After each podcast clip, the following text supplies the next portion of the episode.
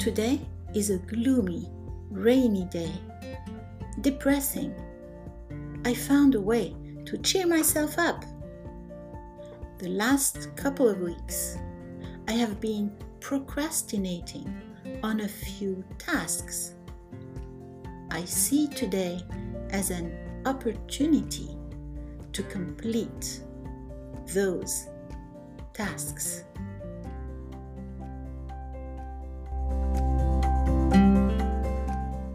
Would you like to support this podcast? Click support and choose any amount you like. Thank you.